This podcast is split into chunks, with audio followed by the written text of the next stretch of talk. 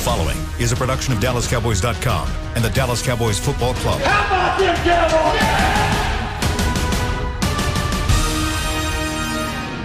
Cowboys? This is an exclusive presentation of Dallas Cowboys Breaking News.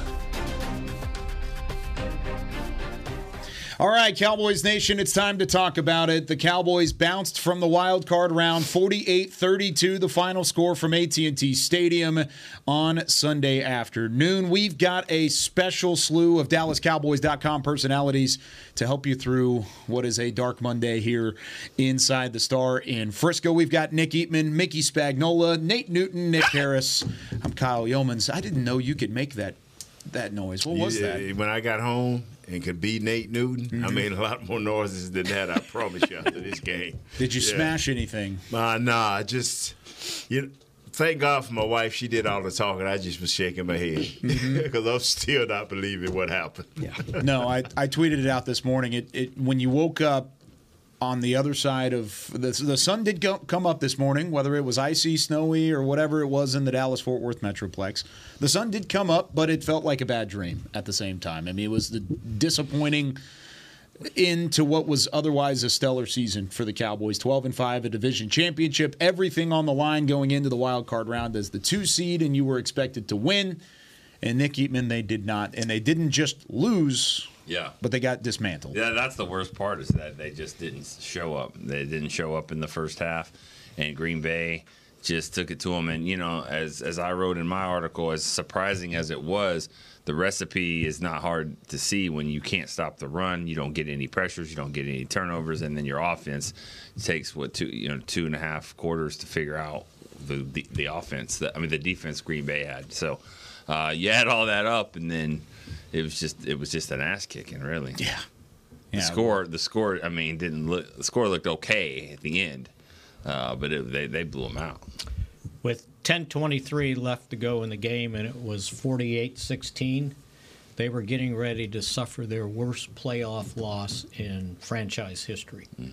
uh, and they still ended up losing with two consolation touchdowns, right? Uh, and gave up more points than they had ever given up in a playoff game. So it, it's it's one thing to lose, but when you get, as Nick said, beat that bad, uh, that one's hard to get over, and this is going to take some time to figure out how do you get past getting whipped that bad. Yeah, you could tell that the approach was not correct. I mean, they came out gave up what they did defensively. Uh, six touchdown drives, only forced one punt, zero three and outs for. So the defense was a complete no show. Um, and the defense has had a couple of bad outings this year. Uh, it's it's been proven that you know the 49ers caught them, the Bills caught them. Most of the time it was catching them on bad health days. This time they got caught by a rookie quarterback with rookie and second year wide receivers. And Jordan Love went out there and put up a perfect passer rating. Uh, they they diced them up from the very beginning. There were wide open receivers from drive to drive. And then offensively, I, I, think the turnovers were probably the biggest killers. When you have that pick six to make it twenty-seven nothing uh, in the first half, uh, that's when you kind of look around and you're like, okay, this is this is what's happening. So I think that was probably the killer and the any of the energy that was left in the stadium. But yeah, they, they didn't show up. And I, I, think that's probably the biggest takeaway I have, especially when you look at the first half and how that lead was built. There was no energy, there was no confidence. It was just uh, it was just disappointment. What do you think, Nate? I, I, you know, but this. Uh, let me say this first, then I, I can get in. I, I have to say this. We took one of the best coaches I think that we've had here in Dallas in a long time. I'm talking about the players and put this guy in an awkward position.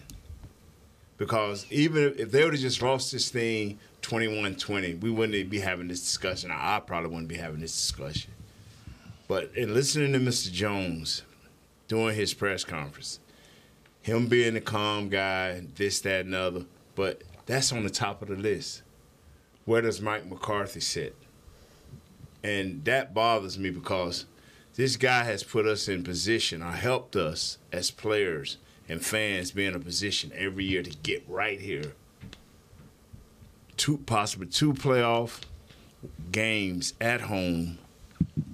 Got through the injury bug, up and down season, and our players, our players did not show up to a man, and he's going. He may have to pay for this, and that, that's what that bothers me. That is the only thing about this game that bothers me. Uh, you not showing up at all. You take the first drive, uh, seven minutes and fifty seconds, seventy-three yards, eleven plays. On top of that, you knew it penalties would always have hurt us. Bland with his deal, uh, D Law with his deal. All of a sudden, they score.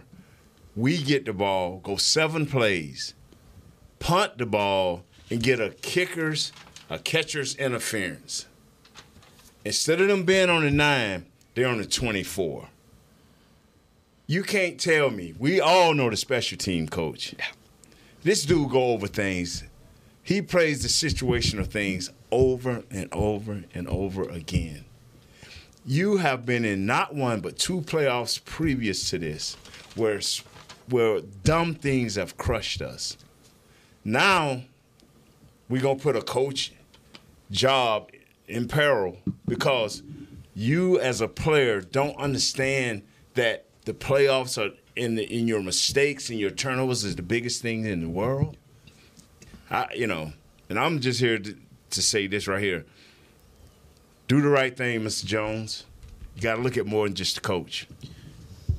You, you bring up a couple interesting points here because in a loss like that specifically, you can't point your finger at one specific area. You can't point it at just the players. You can't point it at just the coaches. It's a little bit of everybody. Dak and Mike McCarthy talked about that specifically yesterday. That it, accountability wise, this has a, a wide umbrella of who falls underneath it. How much does rely on the coaching staff, though? I mean, Mike McCarthy, as much as he has done in the regular season, 3 12 and 5 seasons, that's fantastic and really a credit to what he's done to get to that point. However, he's 1 and 3 in the postseason now. He's 0 and 2 at home in the postseason. I know it's not all on Mike McCarthy, but how much does it play a factor? How much does he deserve in this whole scenario? You know, I, I, I, I tweeted it out yesterday, and I, I think there's a lot of blame for Mike McCarthy to be had for sure. Uh, when you look at the lack of postseason success since he's been here, again, that kind of goes back to me talking about the approach into this game, and you could tell that the, the level of sincerity, the urgency, it wasn't there in the beginning. That's a coaching problem. Mm. I, I, I, think there is responsibility that falls on the players, yes, but I, I, coaching not getting them prepared for that moment to have that kind of urgency. Um, but when you look at what he's been able to bring to Dallas, you look at his first year as a play caller and what he was able to do for the offense, uh, historic seasons uh, for a couple of their big big time pieces for me, I just don't see how it's rational to move on from Mike McCarthy right now. Um, and I know Cowboys Nation's looking to place the blame, and that, that, again, that's what I tweeted out yesterday. But I don't feel like he's the guy that should be taking taking all of the blame for this. A majority, yes, absolutely. I don't think his job should come with it. What do you think? Yeah, I mean, I think well said on both both accounts, really, because you know when you look at the talent of this team, this team has so much talent. Uh, we think they do. You know, we think they do. That's what the Pro Bowls su- suggest. That's what the All Pros suggest, yeah. and all that. Especially compared to Green Bay, who didn't have didn't have that many, but but they they played well as a team. And so when you look at it from that standpoint of look at the talent that that's been assembled on this team, and then they didn't go and, and execute, and they got out out schemed, out coached, out played, out hit, you know, everything, out executed. Um, I agree. I mean, it's a it's a players players. It's it's the coaches. Um, I could see both ways here because of look at the success they had, you know, with the first year of a play call, play caller and Dak and everything. Because um, you know, whoever you think's out there, and the, there's big names that are out there, but you know, who's the coordinators, who's the coach? Yeah. You know, it, it's more than just plugging in a coach. It, it, you you yeah. you're, you're blowing up everything here, and mm-hmm. and I know right now people want to do that. Like let's go, like, yeah, let's blow it up, but. Um, is that is that the smart thing to do when you're when you're sitting here with two three straight 12 and 5 seasons? I don't know. That's what uh, jerry's going to have to figure out. Um, how do you go to training camp next year and sell the same thing? Right. Hmm. um, look Good point. You, you you mentioned you know the the mistakes but the first two series i was just looking at my notes for green bay they had the ball for 10 minutes and 21 seconds. Yeah. 10 minutes and 21 seconds.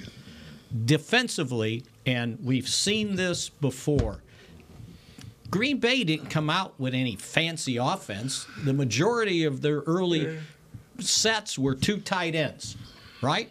And you're playing against two tight ends with one legitimate linebacker and all these safeties, and you're getting run on. Yeah. Uh, and you're not getting pressure on the quarterback. So at some point, we've seen that before, right? We saw it in Arizona, we saw it in Buffalo. And what ends up happening in the playoffs is whatever uh, deficiencies you have, they get exposed. Supposed to have this great pass rush. Well, the last five games of the regular season, four of them, or five of them out of the last six, they had one sack. No more than one sack in five games. They got none in this game. So somehow, some way, something wasn't schemed right to me. How do you let some guy named Romeo Doubs catch that many passes that wide open for that many yards? I, it's it's inexplicable that he could be that wide open. Were guys just busting coverages? Yes, or they were. were. They, or were they playing some soft coverage and allowing them to get underneath in in the seams? Uh, They but- was in this West Coast offense. You got a lot of crossing routes. You got a lot of things that happen quick. right. And uh, Isaiah was explaining to uh, us yesterday that they they went into a, a, a lot of coverages that required some zone reads.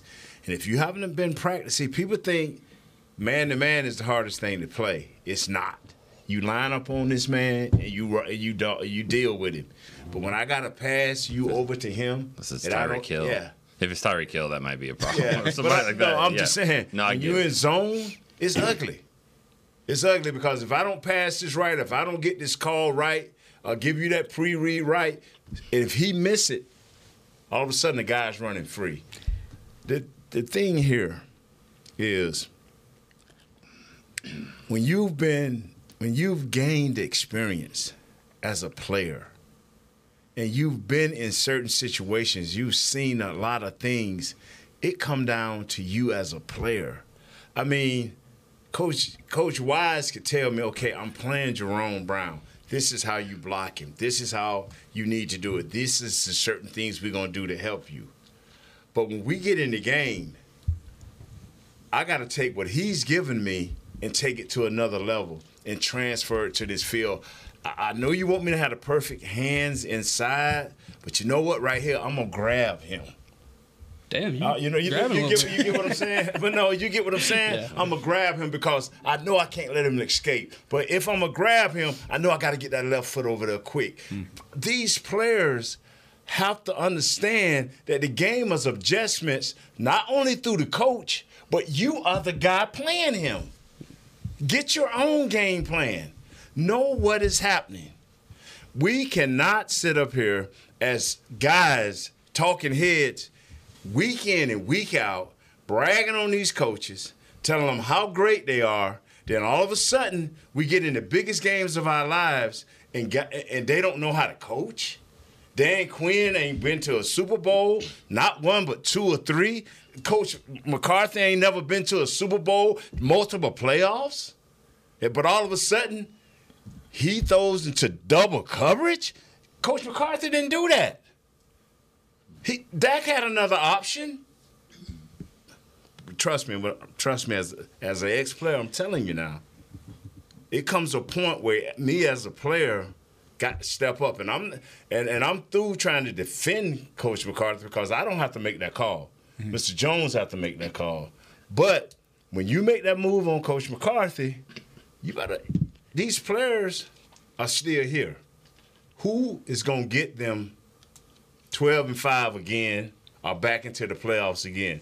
Like you say, Mick, who's going to sell it? Yeah. My question back to you on, on that point, you look at what the defense came out with in that mm-hmm. game. This is more so an indictment on Quinn rather than McCarthy. Right. Come out and they're running zone on that first drive, and first drive was horrendous. They come back out and they continue to run the, as much zone as they did on that first drive, over half of the plays by the end of the game. This is a team that runs man more than any team in the NFL, and you completely flip things even when they're going so wrong, and you continue to stay in that defense. I, that's that's kind of where I, I look at Dan Quinn and I'm like, what was the approach for this? Why why was that the approach for this? And that and that's what's so bothersome because if, if I'm DaRon Bland and I'm and I'm Gilmore and I see what's happening and I'm Deron Curse I, I'm going to the coach. Look here, man.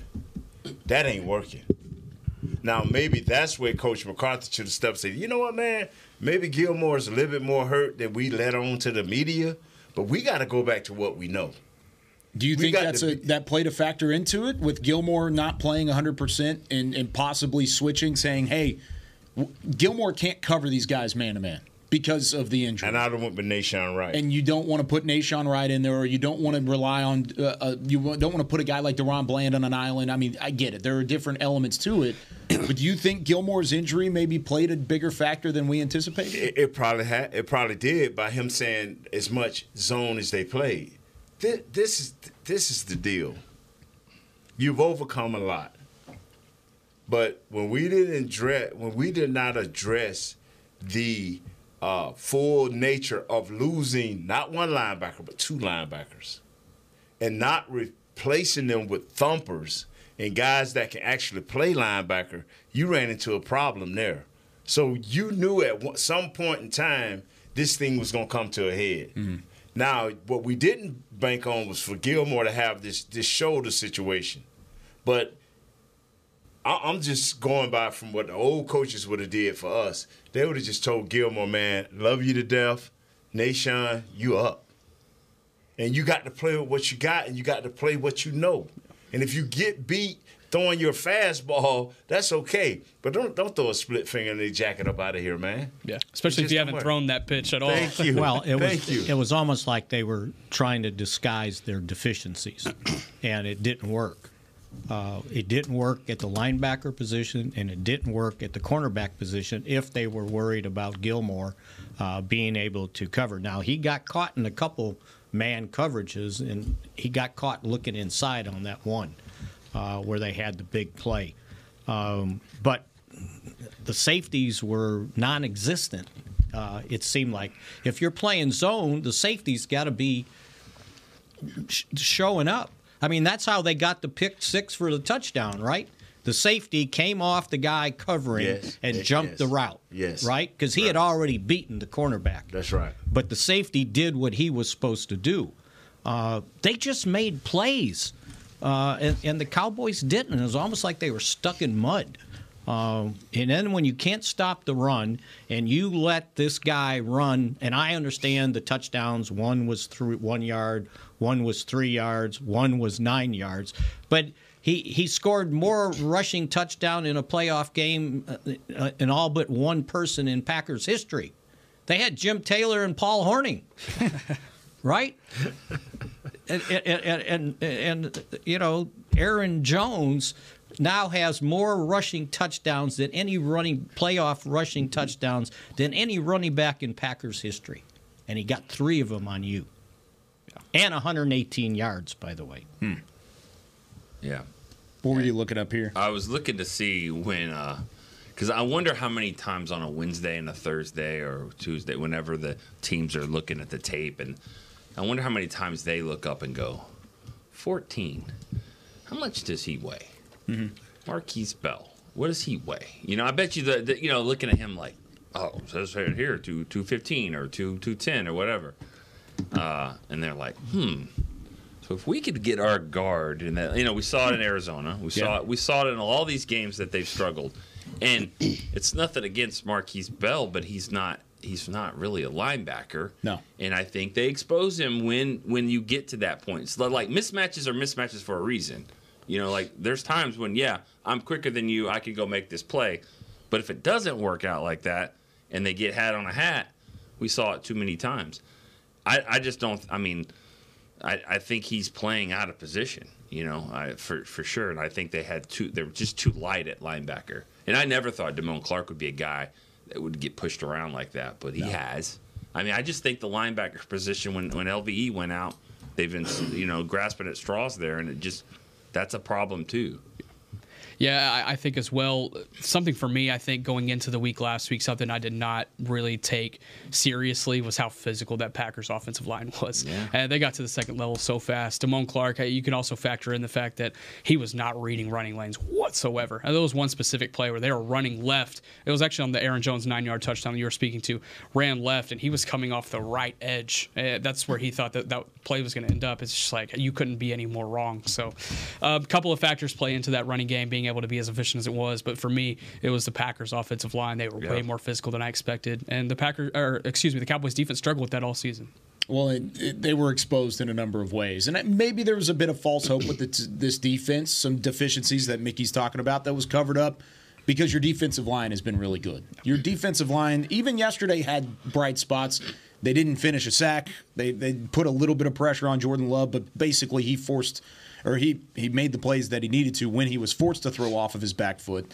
There were times where he was completing footballs that it didn't look like he had completed in any film early. But you can rest assured today their offensive line as a whole is getting the game ball. Yeah, they feel great. They feel I, great about what they did. I, I tried all last week. I on the hour show, the show that I do, does do with the guys. I, the, the defense shocked me their defense with the pick sixes and the plays at me shocked. But I, I, I, tried to tell anybody that would listen about their offense. Coach Matt LaFleur, mm-hmm. from the seventh or eighth or ninth game, has had this kid playing immaculate ball. Mm-hmm. And the changer, and I tried, and I said it on our show, the enhancer is number 33. I say, fellas, he's healthy. He's stronger than he looks. He explodes through he uh, through runners. You saw it when he was running. Short yardage. They did not take him out and try to put anybody else in. All 31 was was a change up for him. You know. We did not understand that this kid is legit.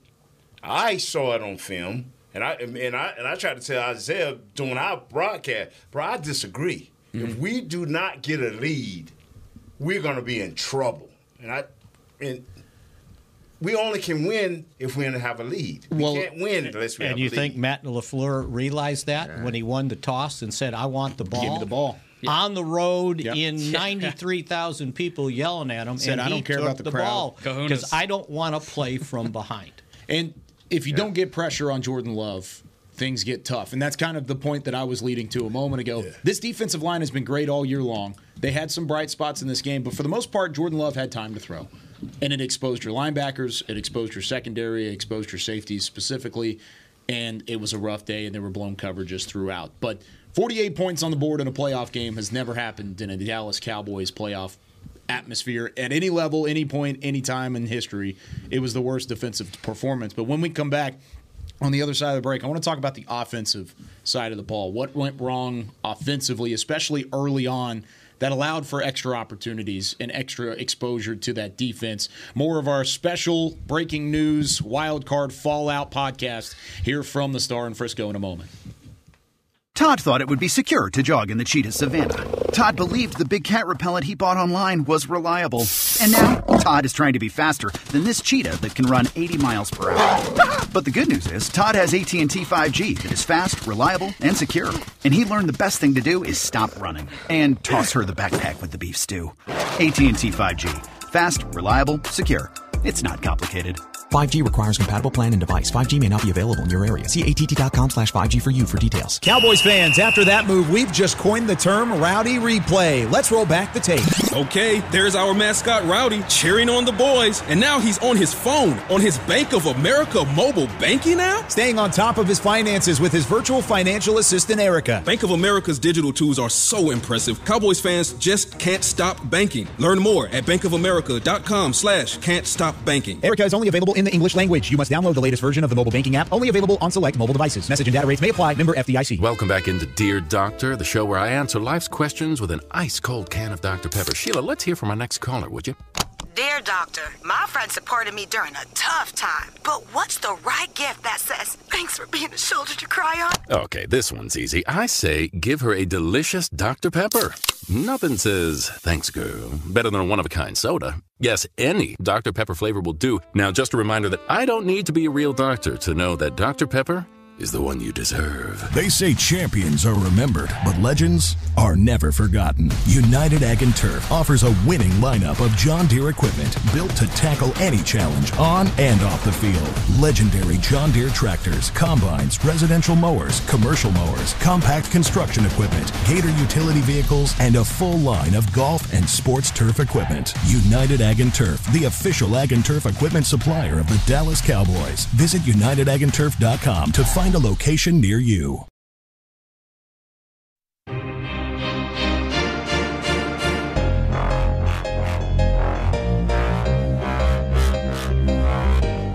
Welcome back to Hanging with the Talking Cowboys storyline shots. Breaking down the 48. That's a mouthful. Got it done, though. 48 32 loss to Green Bay in the wild card round. Nick Harris, Nate Newton, Mickey Spagnola, Nick Eatman. I'm Kyle Youmans breaking down what just happened. We'll be going for a little bit here, Nick.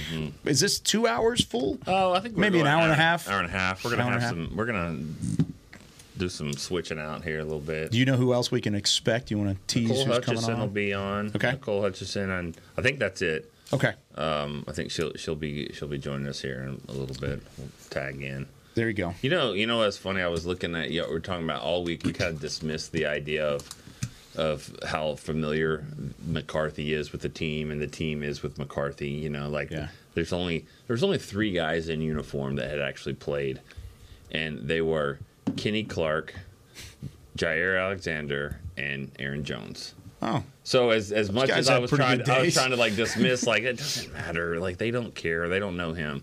No, those guys did. Those They guys did. balled out. So all of them were making big plays.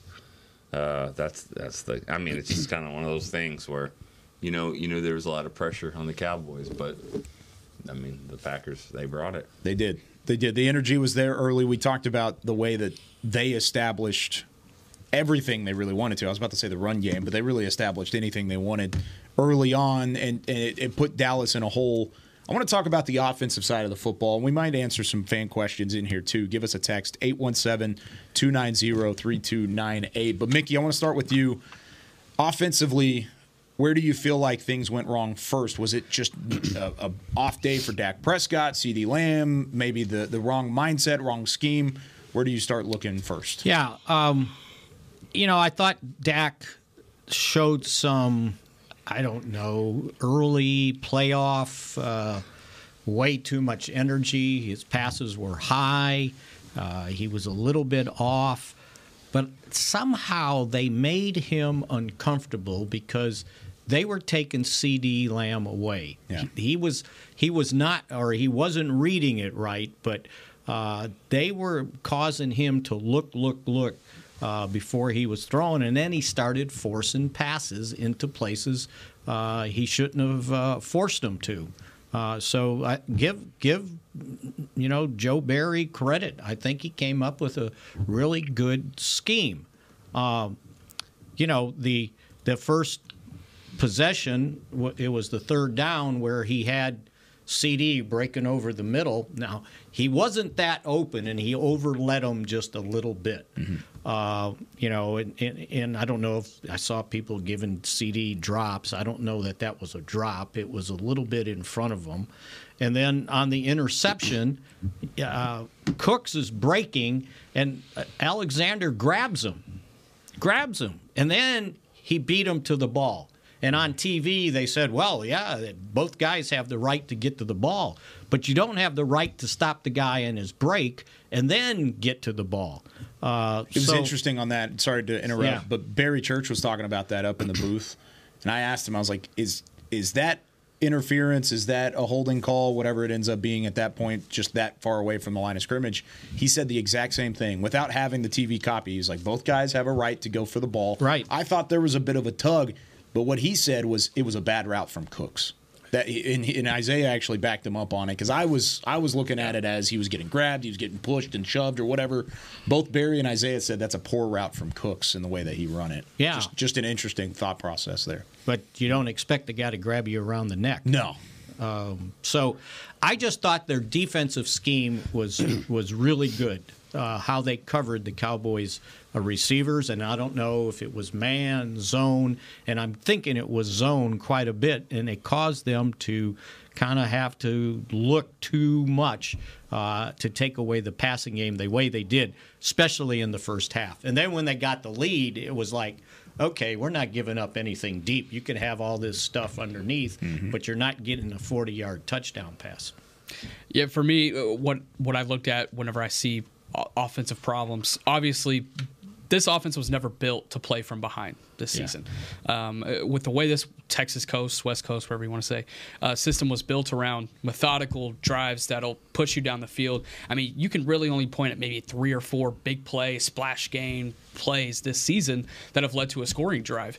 And so when you're playing from behind, that's really tough to do, especially in a game you want to uh, pick up points in a hurry. Again, tough to do. So Packers, they come out, they score. You punt on the next drive. And then next offensive drive, you throw that interception, you're down 14 nothing very fast. And I think from that moment, you saw a lot of pressing from this offense. And I think it was more so from the players and then from a coaching perspective, second down was like I, I almost lost my mind on second down almost every single play in the first half. Uh, the first six second downs that they faced ran the ball five times with three different ball carriers Pollard, Run, run, Lamb, pass. and Dowdle. Run, run, yeah. pass. Yeah, and um, none of those gained a first down. And so you're working from second and 10, running the ball one, two yards, and then you're operating in consistently in that third and six, third and eight range. And you can't ask this offense to do that at, at playing behind 14 to nothing. I think the, the lead got too big for the Packers. They, they couldn't make it up. I mean, I have to give them credit for what they did in the second half, but I mean, all Green Bay was doing was trying to keep everything in front. Like they weren't worried about anything getting over the top. Do you think maybe trying to run the ball and, and continuing to find that run game maybe ended up being a, a bit of a nail in the coffin there? Yeah. Because it felt like they, it almost to a stubborn standpoint, wanted to say, we can run the football against this front. They're 28th in the league in terms of run defense and rushing yards allowed per game. We're going to run the football. You hadn't had a run game all year long. And, and had really not shown really a, a pause to go away from it either. Why? Why this one? Why this one? The one that you wanted to stick to? It's to? the same with the defense uh, about playing zone. That's a great point. You yeah. know, it's just like it's a it's it, feels like you're just kind of getting cute. And, and obviously, you know, there's there's probably more. There is more behind the scenes that you know we don't- we don't necessarily know. But yeah, I mean, when you get to this point in the season, you're here for a reason. You're you're you're 12 and five for a reason. You've you've done you've put up these kind of stats, these kind of records, and so to go against it, and and it, it feels like they were the underdog. Like we're gonna have to do something different to beat the Packers. When you you'd like to think they should just kind of stick with what they do. Okay, but we look at it and it says they ran the ball 25 times. Six of them were Dak running for his life. Yeah, he threw 60 times. It's not like he didn't throw. Sure. So A lot of uh, that was in the comeback, and, they were giving him everything. But here, here's the deal. So he had to run the ball six times. Mm-hmm. Okay, four sacks, nine quarterback hits, and six passes defensed. So that tells me the quarterback was having problems either reading what they were doing or the protection wasn't as great as it needed to be. So how much does the offensive line take blame for Yeah, this I'm one? Well, I, I think it's all all together. It is. You know, everybody's saying, "Well, what was CeeDee doing?" Well, I don't know, but they had him covered for the majority of the game until they played catch up with the last two consolation touchdowns. So there were problems, uh, and I don't know if it was Dak. He took the blame the way the quarterback's supposed to. Said he sucked, and it was his worst game. Uh, but again, uh, nothing was really working. I, and I think they were trying with the run to keep them honest at least a little bit. Uh, and and that wasn't working either, by the way. What's the name of a great pitcher? Uh, Randy it's a- Johnson. Randy Johnson. Randy Johnson, great pitcher. and, the, and they always said if you didn't get him in the first inning, it was all downhill for you after that. Mhm. When we didn't score first, it was all downhill after that. Whether you, we good. Is that a mentality? That is their that over there. Yes, hmm. their defense depends on somebody making a play to get them. I've never believed in, on this team when we got inside the 20 that we turned down any points. I was never fourth and three. Oh no, let's go for it and get the three because our mentality is as long as we got a lead, your defense is in the game. Long when you get when you lose the lead, our defense is it is not nice, mm-hmm. and it's proven over and over again. And so when we didn't get the lead, when we ran up on Randy Johnson, and we didn't get him in the first inning, the game was over. Now, whether you believe it or not, go look at all the games where we played big time teams with equal or more talent, with decent coaches, and we've had that problem. Th- that's where I have a problem with it, though, is this team, at least on paper, should not have been in the ball game against the Dallas Cowboys. The Cowboys were a better team, top to bottom, in terms of roster building. They weren't the better team yesterday because they came out. Maybe Dallas was Randy Johnson, and Green Bay got to him in the first inning. Maybe that's what it is. Yeah, okay, Maybe I'll that's what that. it looked like because. It, it, it really it threw the whole thing off, and I agree with Nick to the point of whenever the first couple turnovers happen, or not even turnovers, but just drives didn't go your way. You had the interception to Jaire Alexander. All of a sudden, you're down fourteen nothing, and you're trying to press. And you're tw- down twenty to nothing. You're trying to go down and score and put points on the board before the halftime break. Instead, you throw a pick six, and it's twenty-seven to zip. Yeah, it's just like that. Well, there had to be a reason why they finished seven and three in their last ten games. Mm-hmm. There got to be a reason why they beat Kansas City and beat Detroit.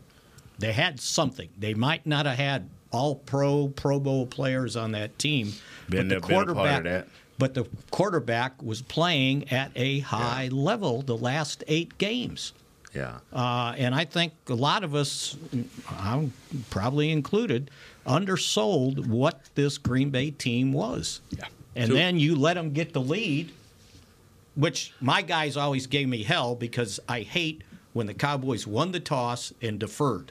I want the ball. I want to go down and score and make the other team play from behind, just what the Packers did to the Cowboys. My um, my thing is when we go in the locker room every every day, you know two or three times a week. Two of my favorite guys in there, Zack Martin and uh, and Tyler Smith. Both of them all you know got made all pro teams, Pro Bowl, and all that. And I think they're both really good. But if you have two Pro Bowl and all pro guards, why can't you run the football? Hmm. I don't understand that. And, and and maybe there's we have somebody on the set here that played guard that could tell us that. But I'm sorry. I mean, and I know there's more to it than that. I know there's a center and there's others and fullbacks and all that. But if I got two all pro guards, you shouldn't be bad at running the football. I don't know. I'm not blaming. I'm not just bla- blaming them. I'm just saying there's got to be more to it here. And a second team left tackle. too. Okay, yeah. Second team All Pro. When left he's tackle. playing well, he's really good too. Yeah. I just don't understand, and I'm kind of looking at Nate like bad voters. may, it, maybe because because that's that happens. And It's- I'm also watching film, and I don't think Tyler Biadasz is the worst center in football either. But if you have two All Pro guards and an All Pro possible left, left tackle, if he's healthy for 17 games, then where do you point the finger with your right tackle and your your center? Yeah. I mean, where where do you go? This is a mentality. Just like playing physical. One thing we can all contribute everything to after every one of our losses is it's like we can't play bully football. And and these guys decided yesterday, I'm talking about Green Bay's office line, they didn't care. They was gonna play bully football. Yeah. We we don't have no bullies, man. We've done shows together and we've done shows together. All of us have. And when it get down to let's let's get let's get ugly, let's let's put our hands up, let's go let's just go blow for blow, George Foreman, Frazier. Our, our guys ain't going blow for blow. That just ain't that, that's not the mentality of this team. If they can't out quick you, out athletic you, and get a lead, they're not gonna they're not gonna stick with it. And one thing I wouldn't have cared yesterday if we didn't run the ball at all. If we'd have just kept slinging it out, because at the end of the day, you don't want to lose with your second best. And and Green Bay put us in that position all day long. It was a, a, disappointment. It really was, all the way from top to bottom. It's hard to say. I mean, there were a couple words that, that Jerry used yesterday in his post game press conference. I mean, floored was one, surprised was another. Dak, of course, said it sucked. I mean, there was a lot of things that that can describe this. But I think right now everybody's just feeling like they want answers to these questions because there are question marks everywhere offense, defense, special teams, coaching staff, player personnel, draft in the future. I mean, there are so many question marks that need to be answered. And they're not going to come today. They're not going to come tomorrow, and they probably won't come until training camp and maybe even They thereafter. could come tomorrow. I mean, there's there's possible there's, th- but Yeah, that but then that speculating. would just breed more questions. For if sure. we're being completely honest, sure. if some if you get an answer to one question of who's your head coach, who's your defensive coordinator, who's your offensive coordinator, it's just going to breed more questions after that. Okay, and here's another thing. This is the part that's probably really demoralizing for us to, to, to cover the team. Can't wait. No, I'm just, I'm just saying. Okay, you're talking about the questions all the way through training camp. Well, how about how about a four and zero team? How about a seven and one Cowboy team? How about a twelve and two Cowboy team going into Thanksgiving? Mm-hmm. They're still going to be like, oh, okay, eh, this is going to be a yeah, but all all week, all all year, yeah, until Good. you get to, and that's Good. that's where they are. I mean, Yeah. that's where they are. So no one's going to really care on. Oh well, good good job. You guys are nine and zero. That's that's amazing. That's that's looking awesome. There's been a certain element of that the last couple of Sure. years. I mean, if anything, the last two decades. Yeah. But it's going to be, it's worse going to be even worse now, and, it, and and like and I think it's going to come from everybody too. I mean, I know I've had my eye. This is my fifth season covering the team. This was the best setup since I've started covering the team, and I, I bought in. I thought there was an opportunity. There was no excuse for them to lose in the divisional round or the NFC wild card. They had a pure path to the NFC championship game, and instead they didn't even show up in the first quarter of the wild card. I mean, that's just kind of what happened. So yeah, it's disappointing, and there's a lot to go on, but the world still goes around, and this team's still going to field the team in 2024. All right, I'm out of here. Nicole Hutchison will take over.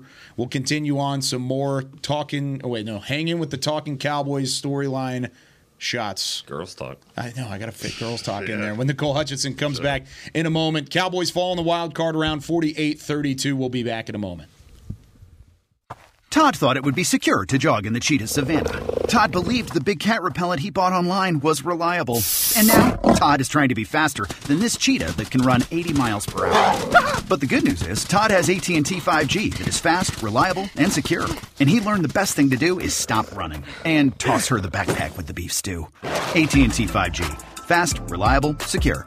It's not complicated.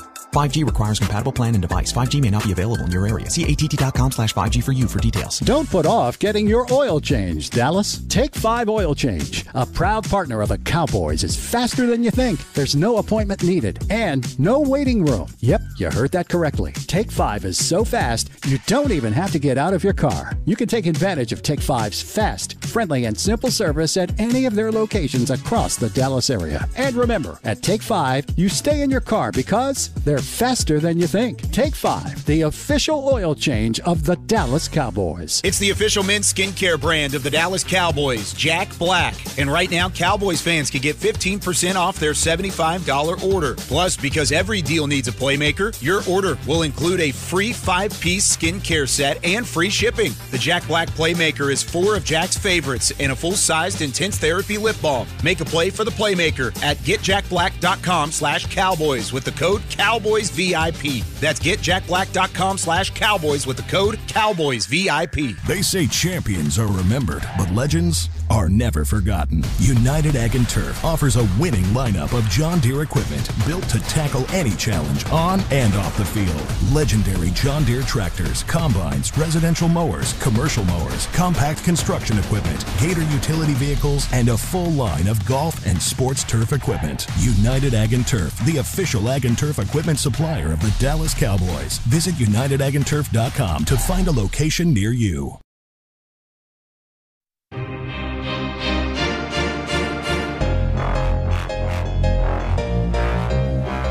Welcome back into Hanging with the Girls Talking Storyline Shots. That's the one. Uh, welcoming in uh, Nicole Hutchison from Girls Talk, Boys Talk. Um, Nicole, just quick thoughts on the game. Obviously, really tough. You were in the building as as we were. Um, what's kind of your initial impressions here 24 hours after? Initial impressions, man. Where do I start? Uh, I was kind of talking to Kyle and a lot of the people yesterday, just saying how this team had so much potential. You have some of the best talent on this roster in the NFL. You have some of the best coaching staff in the NFL. I mean, I know it's kind of everyone's questioning about it now, but I mean, honestly, you have some of the best talent here, and you go out there and put that type of tape together on film, uh, it's it's kind of depressing. Uh, just because you worked so hard to get this number two seed, you worked so hard to get this home field advantage. The path was laid out perfectly for you, and and you don't pull it out. Uh, I mean, especially against a young, inexperienced Green Bay team that you played, uh, it, it was just kind of disappointing. Honestly, Yeah. and Kyle talked about it in the last segment. There's going to be a lot of questions coming out of this. Yeah. Um, the, the Cowboys will have the number 24 overall pick in the first round of the draft. Questions are already mounting about what's going to go on this offseason. Uh, I want to kind of go around the table here. One or two off off-season changes that you think would make uh, would give you confidence going into training camp, saying, okay, this might actually be something different than the time that they went to Oxnard in the last week of July. Who wants to start with this? Ooh, let's get a storyline and then we can go from there. All right, take calls. no. Um, all right. What what would give you some confidence? Yeah, what would give you confidence? I mean, it could be Well, I, I mean, here's It one could be thing. something as simple as just running the ball better or having more emphasis on the run in the eye. I Can mean, I, it talk doesn't have to, to the be major, trainers? but Can I talk to the athletic trainers and ask them how Trevon Diggs is looking? Because Really? and and, I, and again, this isn't excuses or anything like that. This team was relatively healthy for the Mm-hmm. most part. I mean, losing Trevon Diggs was tough. Leighton Vander Esch as well, but I mean, having him come back and playing at, at a high level with DaRon Bland, who needs to be a number two. Um, and and who knows if Gilmore comes back? He's a free agent, but I mean, having Diggs back at, at, at that level and uh, and another guy that was banged up too. I'll let Mickey go with that. If I can read your writing, I think that's what you meant. Yeah, I think we uh, they got to take care of the linebacker position. Yes. Uh, they don't know, or maybe they do, if Leighton Vander Esch is going to return. And one of the losses they had in training camp that really messed up what their plan was was losing Overshown. We forget about that. Now, can he come back and be what they thought he could be at the linebacker position? But they've got to figure out the linebacker position. Uh, i- is is should uh, Micah Parsons be a linebacker 75% of the time? Uh, and then put him on the line of scrimmage on passing downs uh, to rush the quarterback. Um, I just think they waste his talent too many times on the line of scrimmage when they run the ball and he doesn't he's not able to use his athletic ability. We saw it a couple times when they had him at linebacker. He went and stopped the run because he could run and use his talent. So that linebacker positions uh, got to be figured out. And let's forget, not forget, that when we talk about running the ball, Tony Pollard, he's a free agent, right? Now they got the right to franchise him again. I can't imagine that's going to happen. But who's the running back? So those are two things to me that they've got to be able to solve going forward. So, Mickey, if you have the perfect situation where you're looking at pick 24, the positions that you're looking at, top three, let's go linebacker, offensive line, and um, Defensive line. defensive line. You, are you taking a linebacker in that in that situation? Maybe if, have your top guy if, if if if there's a what's the guy from Alabama, we're rookie this year, uh, Will Houston. Anderson. Yeah. If there's Will Anderson there, Yeah, I mean, if there's Will Anderson, I'm for sure. taking him. right? Well, I mean, how bad is he in trouble? I mean, if he's will, if he's at 24, I mean, what happened? Did he get arrested, or I mean, Right. this player, you know what I mean? Like, because those the Will Andersons usually don't. Fall. I don't. I don't. Dez Bryant did. Right. At 24. I don't want to pigeonhole myself into a position. I need got to have this. Give me a talented player, and I'll find a spot for him on this team. Can I Uh, just say, just though- the way they did when Micah Parsons' name was first coming up, yeah. and everybody's going, "Well, where would he play?" Mm-hmm. And I said, "On the field." I, I don't care where you put him, just put him on the field. But they can't miss. Right. Because I'm sorry, I, I don't care how much they spin it. Mazi Smith to draft him where they drafted him and did not be able to ru- stop the run this year That's that's a miss to me. That kind of goes into this question here, and I'll, I'll get y'all's takes on off-season changes. But th- this this text here from the five one eight, looking back at how the season played out, do you think the single biggest surprise, other than Aubrey's excellent season, was how minimal an impact Dallas received from this year's draft class? For a team that drafts so well, it completely shocks me. I think it's a good point. I mean, technically, Brandon Aubrey's not a rookie Yeah. according to Yeah. the NFL, but um, you look at the rookie class and you look at the two biggest contributors from that. You have to look at undrafted free agents: T.J. Bass, Hunter Luepke. Um, and you look at draft picks. I mean, Jalen Brooks got on the field some this year. Uh, Luke Schoonmaker was he was there. Uh, I don't think he he, he provided second round impact. Uh, it's unfortunate that he lost Overshown to the injury, but um, I think it's very critical that this team drafts well here in 2024. Yeah, I can agree. Uh, going back to that 2024, 2025, 2026. Anywhere. No, going back to your initial question, um, and this this may I don't know, y'all may kind of come at me about this one, but I'm not gonna lie. I think we Say it with your chest. we got we got to get a new running back, a new franchise running back. Um, I mean, I love TP. You were gonna say quarterback. No, the way you, no. the way you were kind of going with. Nah, I, I love TP, love Rico Dowdle, great guys. Um, but that's where we've really struggled offensively. Of course, linebacker position is a, a big emphasis as well, but that running back position, I, we don't have a guy that's that can just go out there and run the football. I'm sorry. Um, it, I mean, I know we can't possibly bring up Zeke, but Zeke was that guy, you know, like here. And so I, I don't think we have a guy like that uh, to be effective in the run game, and that's where we've lacked a lot of the times. He's available. Nate, when you look at seasons that you were a part of, I'm sure there was a couple of opportunities where it was like we didn't reach the expectations that we wanted. How can you take a different approach the next season with the same personnel, if that ends up being the case, and then kind of play that into you know what what's going to have to go on this, this offseason? is against totally what I think, what I want to happen. You got to change the, you got to change your head coach, and, and y'all know I'm not, I don't want that. You got to change your head coach. You got to change your defensive coordinator. You got to change the culture. You got to blow up the team and start from scratch. And you got to have a, a single minded goal of the players, the type of players you want. We can't do that. They cannot afford to do that. Not in every, every area that we just mentioned. So, the biggest single most thing that we need on this team, and I fought for it last year, and I'm gonna fight for it again this year because every year we're gonna get these old beautiful picks, these those uh, talented picks, and we're gonna f- go away from it. I don't care if we go into free agency. I don't care if we draft it. You better go get you a starting offensive lineman, and plus another backup. And so, because I'm already got TJ Bass is valuable. He is valuable.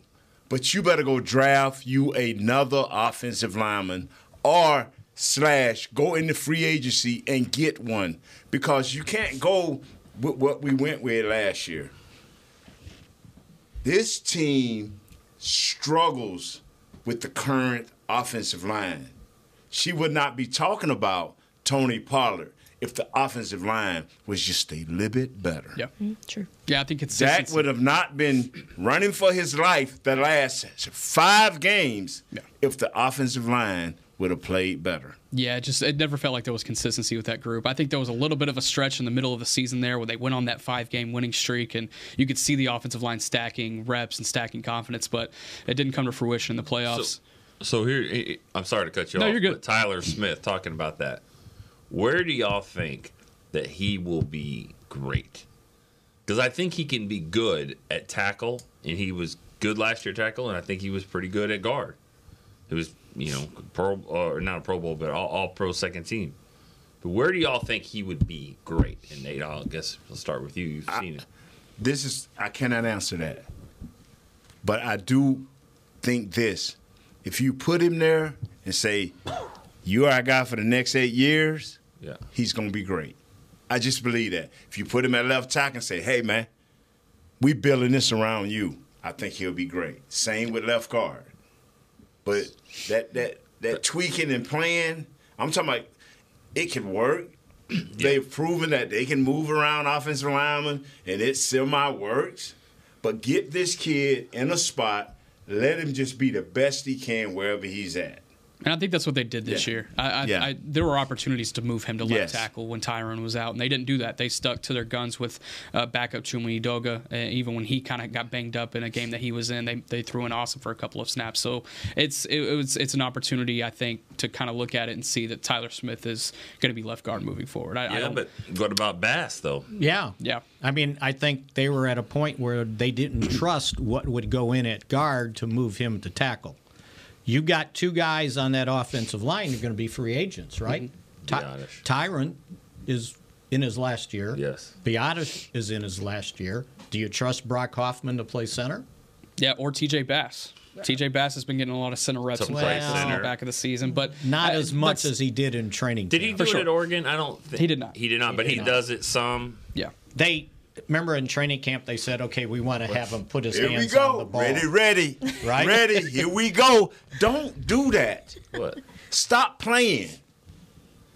Either go into free agency and get what you need at the offensive line. If you need a center, mm-hmm. if it's one out there, get it. If you got a one in the in the draft, do not reach. If he's not that guy, do not bother him. But if he, hey, this is a solid 24th pick, and he's that guy, get him. But if he's in the second round, entrenched in the in, the middle of the second round, please, we went, we did that, we did that. It didn't work. We just criticized it. Don't do that.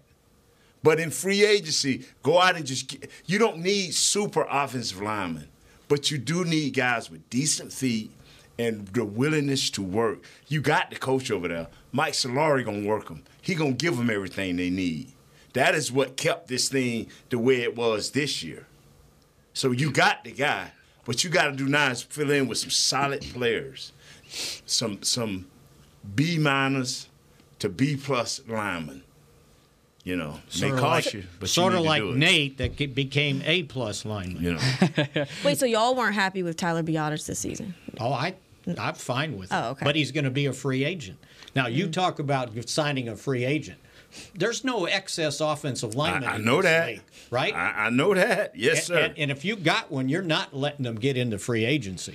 well, the Cowboys let a few get into free agency. I was just about to say, looking Yeah. at the free agent centers here, Connor Williams and Connor McGovern both will be uh, um, uh, free agents this upcoming offseason. Uh, and if neither, Hills neither of those home. names uh, strike a, strike a chord for you, then you have Nick Harris uh, for the Cleveland Browns center that will be a free agent. Connor, so, Connor you know, McGovern had to sign more than a one-year deal, didn't uh, he? according to Spotrac here, um, that's uh, he's he's uh, due to be an unrestricted free agent. So He signed a one-year deal. uh, New York Jets, Connor McGovern. Oh, that, New York Jets. yeah, Oh, yeah, I was oh, gonna oh. say Yeah, 'cause yeah, yeah. he signed. Did, did, He's a better.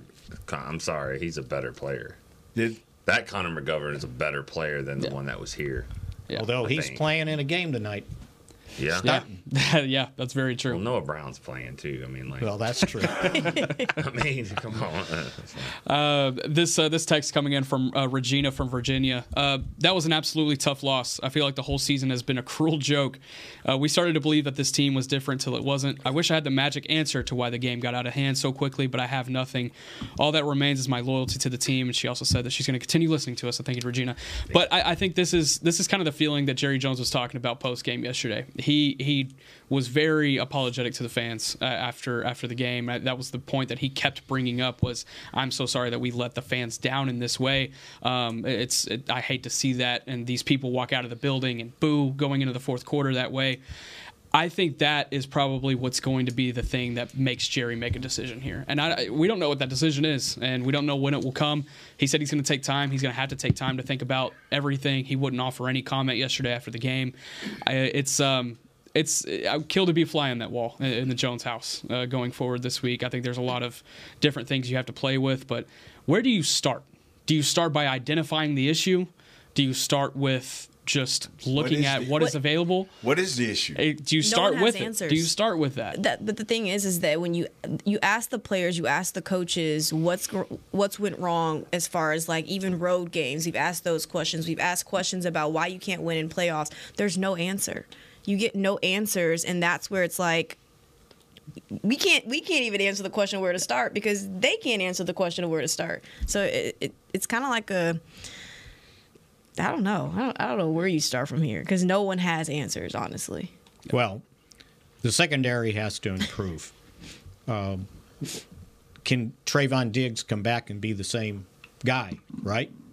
Um, and if he does, who's your third corner? Yeah.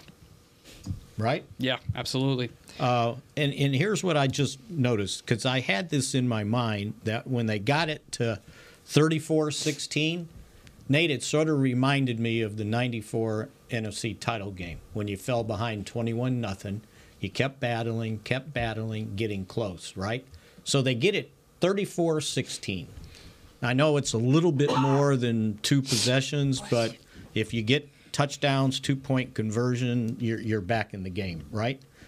The very next possession, the very next possession, first and 10 at the Green Bay 35, they throw a 27 yard, no, Jones goes 27 yards off tackle, right? Now it's first and 10 at the Dallas 38. They throw a 38 yard touchdown pass to a tight end that turned his back to the end zone to catch the ball as he waited there all by him lonesome. There was no one within 15 yards. Just think of those. There's two plays for 65 yards. That was the ball game right there. I remember thinking like, why don't they go? They have to go for two.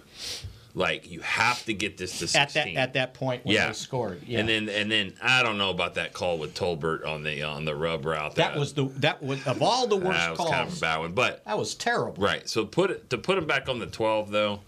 Like even though that's not favorable, I still think you got to go for two. You got to get make this a 16 point game. They didn't. They kicked it, make it 17. And I'm sitting here thinking like, I don't know. I don't agree with that. But but like you said, only two plays later they'd already scored a touchdown. I was like, it doesn't matter. It didn't matter, you know. I mean, it didn't matter if it was 16, 17 because if you're not going to stop them, you know. And that same play, that, that touchdown, that was the same play that I think the Cardinals had used on them. Remember that play where The Marco Marquise- Wilson, yeah. Mar- oh, I thought it was Marquise Brown. Whoever it was was wide open. Yeah. Just wide open. And it was like same type of play. But it wasn't that fancy, was it? No, I mean, it's he just- lined up on the line of scrimmage tight, and he just There was a big play to Doubs in the same kind of area of the field went where into nowhere. He just kind of turned a corner, or he turned a post into like a corner route, and Gilmore was caught looking at the quarterback, and Doubs was running 20 yards free behind him, and Yeah. in the opposite direction. I remember that one. So it's it's tough. Um, Billy from Grandview, which pop quiz. Does anybody here know the high school mascot for Grandview, Texas? Tigers. Absolutely not. Give give Bill Jones the zebras, the zebras, Zebras. Um, he says we need to get bigger, bigger guys, every position. We need to be a bully team. Um, th- basically, just need to be bigger. That's I, I think that's an indictment that you could kind of point at throughout this entire season, especially defensively. When you look at, we talked about Markquese Bell earlier about how he's not fit to be a linebacker, and I think that was something that they had to kind of, you know, make shift work as the season went on, and it ended up being okay. So they just rode with it the rest of the way. Obviously, he's not going to be in that second level next year. I just don't see that happening. Well, they tried to get bigger.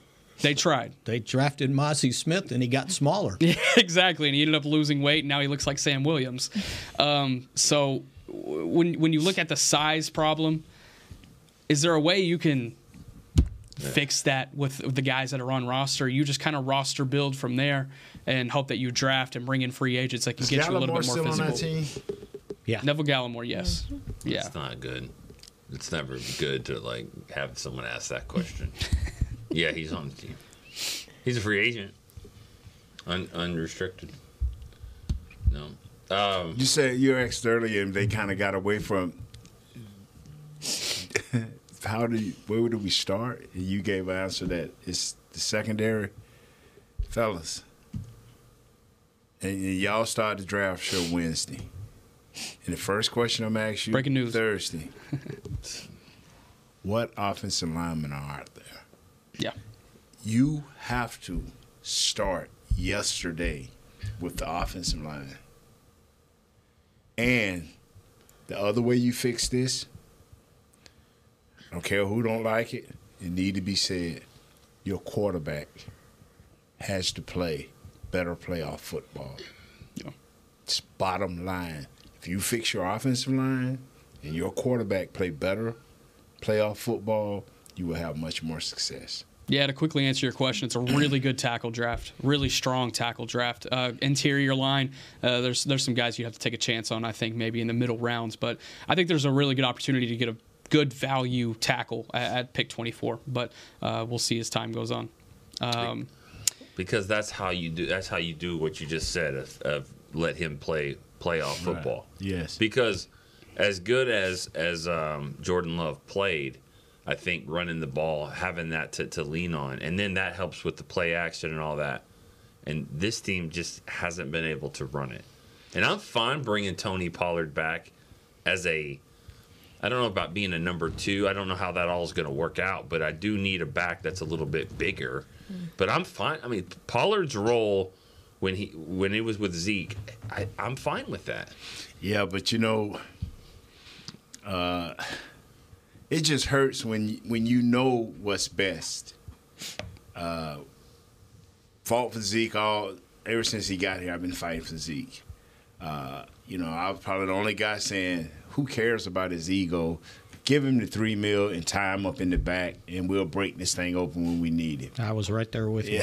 Yeah. And but everybody, he's got nothing left. Well, he's proved us wrong. Yeah.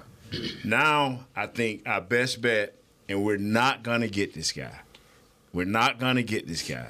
But it's the guy that runs in Tennessee. Be careful. Yeah, I know. We're not gonna get this guy. And there's another guy that with Washington. Tennessee Volunteers, right? Yeah. Tennessee Volunteers. If I, if I knew a running back for Tennessee, I would have said that. But, uh, We're looking at um, 14 uh, free agents, impending free agents for the Dallas Cowboys this offseason. We'll run through the list really quick. Tyron Smith, Tony Pollard, Stephon Gilmore, Dorance Armstrong, Jayron Kearse, Jourdan Lewis, Dante Fowler, uh, Nick Skoff, uh, Noah Igbinoghene, Johnathan Hankins, Trent Sieg, Chuma Edoga, Neville Gallimore, Rico Dowdle, and Tyler Biadasz. I'm looking at a couple of guys here you have to bring back. I my think cough is um, not unrestricted because it is, it is staying. It's, it's, on a, the it's, a, franchise. it's on the tag. right now. you don't know what going we don't know if it's coming back next year. Yeah. I'm looking at a couple of guys I think you have to bring back next year. Um, I, I'm I'm bringing back Stephon Gilmore. I, I I I would love to find a way to bring back Stephon and Jourdan Lewis, but I don't think there's there's room for both. Um, Dorance Armstrong, second leading sacker on this team this year, and then Johnathan Hankins, the way he's been able to just help and, and rush defense, you, you got to have him back in the building. But looking through those free agents, who are some you're okay letting walk? Who do you think has to be back in this building? Say say list him one more time. Yeah, let's go through. Tyron Smith, Tony Pollard, Stephon Gilmore, Dorance Armstrong, Jayron Kearse, Jourdan Lewis, Dante Fowler, Noah Igbinoghene, Johnathan Hankins, Trent Sieg, Chuma Edoga, Neville Gallimore, Rico Dowdle, Tyler Biadasz. We got Well, I will I'll give you the easy one, less ex, least expensive. Sieg. Yeah, yeah, there you go. That that is the easiest. He one. was perfect. most definitely. I, I, I, I, I like Jourdan Lewis. Yeah. When he when he locks in and realizes that he can't do it his way. I mean, now he'll get some games, but he want to do it his way, and it'll, it'll it'll cost you. But as long as he's locked in, I like Jourdan Lewis. Always have. He sometimes he'll wander off the you know beaten path, but if you can keep him going in the right way, he's a player, man. I agree. I, Yeah, I, I love what I Jordan like Lewis him, did, on, especially in the back Yeah. half of the season. But when you look at what the Cowboys gave up to get Gilmore Mm-hmm. and only having him one year, I just don't feel like that's going to happen. I, and Well, what's it going to cost? uh, what what would it cost as well? eight million this year, Yeah. Yeah. and he you know played well. I mean, we've been seeing you know the reports and all that. Dan Quinn's going to interview for six different places. It seems like this this rest of this week, or maybe five. I wonder about Dorance Armstrong, um, maybe going. Definitely a Fowler. I could see those two maybe going with Kearse. Yeah. But see, you That's got those. was gonna go. You got both of those Get rid of guys on the cheap, right? For very short contracts. Yeah. Kearse was a two two year deal. Yeah. Who? Jayron J. Kearse. Ron Kearse. Who are some guys you'd bring back? I'd bring back bring back J. Lou, um, Hank. Um, read that list one more time. Tyron Smith, Tony Pollard, Stephon Gilmore, Dorance Armstrong, Jayron Kearse, Jourdan Lewis, Dante Fowler, Noah Igbinoghene, Johnathan Hankins, Trent Sieg, Chuma Edoga, Neville Gallimore, Rico Dowdle, Tyler Biadasz. Okay, so hear me out on this one. I want to bring back Tyron. Um, but I think as far as going back to what Nate was saying about the offensive line, this offensive line had too many issues with injuries. Um, and of course, as a vet, a guy that's been on the team, one of the most experienced guys on the team. Don't get rid of him, but you you have to add more veteran guys on that offensive line. So I'd say bring some more Got one. experience. I got one that's on the practice squad. What about what about La'el Collins? Yeah. Yeah. I knew that was coming. He hasn't played- Nate's face. You, you, you Nick. I don't want to play. You, you, you serious, right? You, you're not joking. I- I'm not joking. If he if he's if he's ready to play, if he's if he if he's He ready to in a year, play, right? huh, He sat out last year. Uh, he was he played up until about week 15. I think is when he tore his ACL for the Bengals last season. But he was the starter for them at tackle. If you can promise me I can't. that he can bend his hips as long as well as his knees, I, I'll go with that as a depth move only. Yeah, Yeah, I I'm mean, not trying I mean, to I plug mean, him in as a starter, but but I, I'm I'm talking about a veteran guy that I can play maybe at guard and tackle that has some dog in him. yeah, but he better play guard. I think you don't so. want. Yeah, I- I guard agree. is the only Well, position I would that's give that they a look at. working. And I agree. Yeah. I agree with that.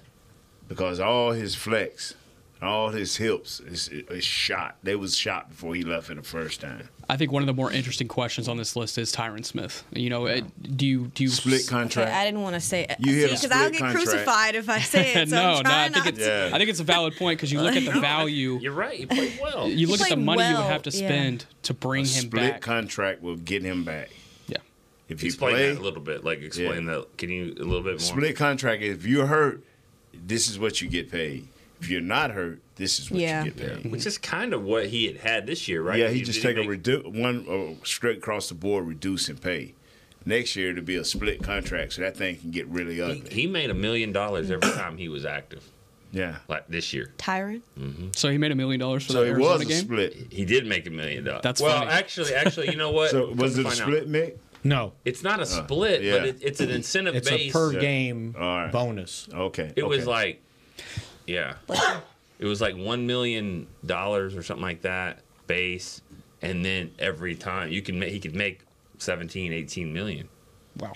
I don't know if that one was tough. I, I think it, it was a playtime percentage of the game, and I don't think he, I don't think he stood on the sideline and See, this this this is what we try to not say because we all love Dak and we know what he means to this team. But if you cannot let him be the play action pass, the guy who moves around, if he, if he cannot be that guy, you have nothing good. So you have to fix your offensive line. You, if you fix the offensive line, it will give you that chance to have a better chance to have that lead. If you if you gonna keep Quinn's system in place, but if you go get a di- a different defensive coordinator, are you gonna go get a? Is a guy free? We can talk about it. A coach, if a guy's free, okay. If you go get Wink Martindale, he wants to play a different brand of football. He's blitzing and he's storming you. Okay, uh, that means you got to have some hogs up there that's willing to stop that run, and some guys that's willing to keep them that ball condensed inside. Is you think Michael Parsons gonna like that? Well, well, when I'm if I'm interviewing a new defensive coordinator, I've said this before. I like this. You sit down and you say, "Cool, how was your flight? Everything good? All right, where are you playing Micah Parsons?" right then. Maybe not even how was your flight? Like good to good to see. you. But uh First question. First question. But yeah. Wink Wink will have things for him. Okay. But the this this is what Mick say. Well, put him at linebacker. Put him at Mick. Have you ever stopped to think that Michael Parsons goes into Dan Quinn's office or whoever office because he got that cachet to say, "Man, I y'all need to quit with this. This is what I want to do." Yeah, because he's looking at where the money Yeah, is. but see, I'm, I'm talking to Michael Parsons as a defense coordinator because when you get into the the reason we're here today in a mixed mash is because we we got beat to death, and it starts with the star players. If you don't ever get it into Parsons' head because he's a young guy, we need you more than just this. This is how you can really help us. Understand me. And until and then when he can come and say it, if once he starts saying it, he'll believe it. But Parsons don't talk that way. And when I see him, he don't talk that way. I want to rush the passer. And he had some games where he couldn't get home and he and they won. You know, you're right, and they won that game. Yeah. by 20 points or whatever. And he's yeah, that's a problem. So there's no you- doubt about it, it's a problem. these players today, that's why, you know, people ask me a lot of times, why don't you go over there and say something to Nah, what you wasting your breath. That these coaches are well equipped. Now I'll tell you something. Remember when we lo- we lost to and CeeDee was pouting. Mm-hmm. 49ers. And this was before the second, the third, fourth game when everybody started talking about it. I passed Mr. Stephen Jones in the in the hall. I said, Stephen, you know, I, I really don't get into y'all deals. I don't go over there and mess with your players. I said, but you know what would help, coach? If any of your star players have a problem, you are the head coach or Will McClay need to go rap with him. Say, hey, if you have a problem, let's hash this out before it become public. Well, a couple of weeks later, we, we know. Nothing bad came of that, but 20 years ago, Jim be like, hey man, get your behind in gear or get out of here. That don't work no more. You you have to neg- literally negotiate with players today, especially the ones you're going to be paying five, six, ten, fifteen million dollars. You have to talk to them. That plays into the point that I want to come with uh, out of the break. CeeDee Lamb, Micah Parsons, Dak Prescott, these are all guys that are going to be on the table uh, looking at that budget book uh, this upcoming offseason. The Jones has got some decisions to make uh, in that area. So uh, we will talk about that on the backside of this break. I need I need to stop. Todd thought it would be secure to jog in the cheetah savannah. Todd believed the big cat repellent he bought online was reliable. And now, Todd is trying to be faster than this cheetah that can run 80 miles per hour. But the good news is, Todd has AT&T 5G that is fast, reliable, and secure. And he learned the best thing to do is stop running and toss her the backpack with the beef stew. AT&T 5G. Fast, reliable, secure. It's not complicated.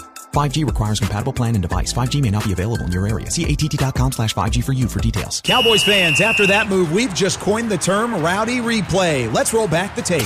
Okay, there's our mascot Rowdy cheering on the boys, and now he's on his phone on his Bank of America mobile banking app. Staying on top of his finances with his virtual financial assistant, Erica. Bank of America's digital tools are so impressive. Cowboys fans just can't stop banking. Learn more at bankofamerica.com slash can't stop banking. Erica is only available in the English language. You must download the latest version of the mobile banking app, only available on select mobile devices. Message and data rates may apply. Member FDIC. Welcome back into Dear Doctor, the show where I answer life's questions with an ice cold can of Dr. Pepper. Sheila, let's hear from our next caller, would you?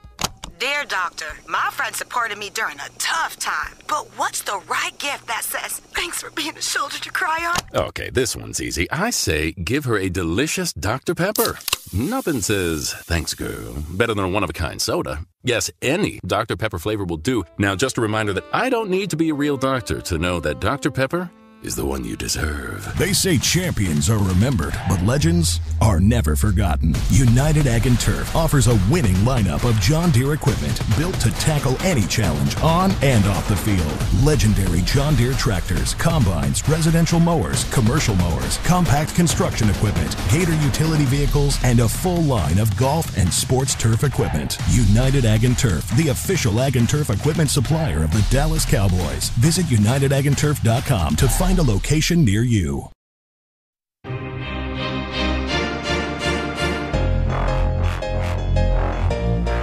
Welcome back into the DallasCowboys.com radio network. We got a hodgepodge of people here on this set today to break it all down. Uh, the Green Bay Packers defeating the Dallas Cowboys yesterday in the wild card round. Moving forward into the offseason, we touched on a lot of topics already, broke down the game, broke down some potential offseason changes. I think one of the more pressing things that we haven't discussed is the fact that, and this might be some good news, bad news, depending on how you look at it, but there are certain players that are due up for contract extensions coming up this uh, this offseason. I think the most interesting one is Dak Prescott. Um, whenever you take a look at his his cap hit for this next year, it's kind of talked about all season. Okay, he's played well. He's going to end up as a podium finisher on this MVP uh, balloting with Lamar Jackson and Brock Purdy, most likely. Um, you extend him, and then yesterday happens, and now there's questions kind of built up again. You have some that are like, okay, just take the cap hit next year, see what he does. If he doesn't prove anything, then you can move on, or you move on or you go ahead and add a couple of years to his contract, let it play out. I think that's a that's an interesting one. What is his cap hit? It's like fifty something. It's it's high. 56 I think I it's think. pushing Come on, sixty. Prescott, It's- sixty thousand, fifty nine point four five five. I wish it was sixty thousand. Well, yeah. How, how you, how you gonna build a team around that? Yeah, it's tough, and that that's on. and Come on, it's man. tough to also extend the other guys in the equation. You have CeeDee Lamb, who had one of the best seasons of a receiver in the NFL this season. I think Tyreek Hill is the only one that you could contend with in the entire NFL that had a better year. And you look at Justin Jefferson, Ja'Marr Chase. They have not extended their deals, so it's kind of a race to who gets signed first between those three guys. You know, where does the market get set once those three uh, uh, dominoes fall? I think that's probably the most pressing one you look at. And then I don't think this is one that gets done this offseason, but you have to start talking about Micah Parsons. How much money do you want to pay him when that time comes around? You kind of have to factor that in whenever you're talking to CeeDee. So and does Dak Michael's Prescott as fourth well. year coming up? Uh, yeah. Yep. They don't have to do anything. You know, like they don't have to do anything with any of those guys if they don't want to. Technically. if you want to, if you want to put Dak on the hook for fifty nine million, and uh, this is the this is the fifth year for CeeDee, so this is his fifth year option, Mhm. which is uh, I I have the number at seventeen million in my head. I don't know if that's right. Uh, what he's Chris, help us out 17. there. Is that right? Okay, so seventeen for him, and then What's the going market for receivers? Oh, he's at thir- he's probably gonna be at thirty now. His, his yeah, his market value is going to be. I should have got it's gonna him be high. done earlier. It's going to be 'cause high. That, that that's the thing, you know. It's Got- it's looking at according to Spotrac, looking at a total of about 90 million across four seasons. Um, so that that'll put it around 23 per year. Um, Ooh, that's that's that was as of that seems low. Yeah, that was as of a few weeks ago. But I mean, it's it's this Yeah. market this market for receivers is undetermined right now because you look at Justin Jefferson, Ja'Marr Chase, they're both still on rookie deals. I, man, if I'm the Joneses, I try to get that done as soon as possible. But also, if I'm CeeDee Lamb's management, I'm like, no, y'all take your time. It's it's fine. What do you We got some. Micah? We're gonna go to Cancun, have a little fun over here, and figure figure it out. You know, but um, yeah, I, I think that's that's that's going to be the most interesting battle. I think the Joneses will have to face once they figure out what they're going to do this week. I, I honestly, I, I, I kind of disagree. I think the most interesting one's going to be Micah that contract because I think this year, I could see, I could see Micah maybe. I don't Backing up I a don't- little bit. I don't I'm know with you, about bro. holding out is the Backing right up word. a little bit. You gonna back up a little Yeah. bit. And if there's a new defensive coordinator, like we just said, you know, what's the first thing? How do you play him? You want everyone to be on the same page. You don't want to be missing any OTAs or mini camps or anything like that. And I'm not saying he would. I'm not. I, I, that that conversation never been up, but you know, you can kind of look at the writing on the wall and go, because he's going to be ready for it. He's going to be ready. Now it's the first time you can start negotiating with him, and he's going to want to be paid like a defensive end and not a linebacker. And if he's not, he did say last week he'll just go with Dan Quinn, but it was a joke. He did say that. Tampering. even though I don't even know what team you know we're Yeah. talking about. Yeah. Yeah. Um, so talking about contract situations, obviously going to be one of the more uh, pressing issues, I think, as we, we look forward into the offseason. A lot of questions into the offseason, and I think there's not a lot of answers that you can really point at right now coming off of this loss against the Green Bay Packers. They'll go into San Francisco next week. They continue their playoff journey. The Cowboys, they uh, are doing exit meetings today. Um, the team met with Mike McCarthy. Um, the, the message that he that, that he was able to give to them, according to Jourdan Lewis, was, you know, it was a, a little apologetic, but also um, uh, thankful for the journey, those type of things. Jerry Jones also came into that team meeting and said, "We have to win. We are the Dallas Cowboys. We have the pieces in place." We have to win. So I, I think that was that, that's kind of a statement from from Jones there to be able to come into the team meeting and say that. I think there's uh, there's going to have to be a lot of urgency uh, with this team, not only next season, but it starts now uh, with the offseason and going forward. Um, You have to be so much better. You have to be like so much better than the moment. You know, the way it is right now, the way that all the pressure is on this team to go and the, the owners coming in saying we have to win. All that stuff's great. I mean, but that's that's the the point is they have to be really good and then better on on that day. So good that that they can't, you know, you can't falter under the pressure of, of this team. I mean, and that's that's kind of what happened. They were they were really good this year, but we saw areas where where you know they could be exposed, and they did. That that's why next year's team has got to be even better than that, and and that's hard to do. I mean, because they were already really good this year. What you got over there, Nate? Yeah, Nate. you know what bothers me is I, I've tried to fix this team for like seven years, eight years, because it, it, it has been the same problem for me. Every time we get beat, somebody's rushing this ball right down our throat. We try to address it with Mazi. We tried to address it with Hankins. Uh, we we and then we lost the linebackers. We don't know what the kid from Texas would have been. I don't speculate like that. Uh, uh, uh, Clark didn't do it. Bell isn't big enough. So once again, we got exposed because I believed before this game, and I believe now that this kid wasn't going to be stopped. Jordan Love, and the and, and the equalizer and the enhancer was was Aaron Jones.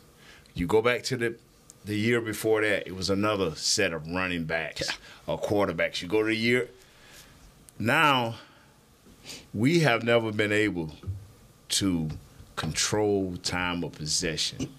And the reason people say time of possession is not big, it, it is big when you built your uh, your defense to play from leads. It's called I call it the Peyton Manning effect. That's what he guaranteed the Colts. I'm to either keep you even or I'm to get a lead and I'm to let Freeney and the other kid go crazy on you. Well, we haven't in big games. We haven't been able to do that the last three years. We haven't been able to keep that lead and and, and maintain it so our defense can feast. Because our defense is based off of pure athletic talent, no size, and not blowing schemes. This is the first time I've ever seen us blow schemes in that backfield like we did uh, the other day. Normally, we own our game, but we, we're not built for that. So we got to go out and address the offensive line. Somehow, some way, you got to get Dak signed. You have to get him signed. If, if, if not to a five-year deal, at least a three-year deal to try to alleviate yourself, because you got to pay the dictator, because he is the only player. CeeDee Lamb is the only player on this team that can dictate anything. And what I mean by that is he can dictate coverage. First and 10, uh, second and long, third and whatever. He dictates who, what two eyes, set of eyes going to be on him. Whether it's a corner and an inside linebacker, outside linebacker, or a corner and a safety. He can dictate what's happening. You don't have another player on this offense that can dictate, so you got to pay him you got to pay him. And CeeDee Lamb, excuse me, and, and Micah, somebody got to get in his head. Somebody got to get close enough to this kid to let him know your talent says you are unstoppable. Your brain is stopping you. He is stopping himself. And if he can ever change that, if we can get that changed, then hey, you know, you signed this kid early. If we can get that changed, that's just what I believe. Yeah. A lot of pressing questions uh, as we move forward into the offseason. Um, we appreciate you joining us here on this hour and a half uh, a big mega show. It was a, a, little thrown together last minute, but we made it work here. I uh, hope everyone's staying safe out there in the DFW area. Uh, it was fun joining uh, joining you guys for this one. Uh, unfortunately, it was coming after a bad result from yesterday, but we're going to be here regardless as the offseason gets going. we'll be back with normal shows tomorrow and draft show. well, it, we'll, we'll kind of work through the schedule. We'll, we'll kind of see. We'll kind of see. Don't ask me. Don't shoot the, messengers. We'll see. Uh, we having but, regular shows That's tomorrow? the plan. Okay, all right, Nick. That's the- that's the plan. Oh, is it who's the Nick at night? Oh, you the storyline. You the Nick at night. we got draft show coming as well here soon. I, I know that's one that everyone's looking forward to as well. But um, nevertheless, it's off season time. We got a lot of things to discuss as we move forward. But uh, appreciate you joining us for Chris Beam in the back, Nick Eatman, Nate Newton, Nicole Hutchison, Kyle Youmans, and Mickey Spagnola earlier in the show. I am Nick Harris, and uh, we will see you soon. Off season is here. Nick at night. This has been a production of DallasCowboys.com and the Dallas Cowboys Football Club. How about this, Cowboys?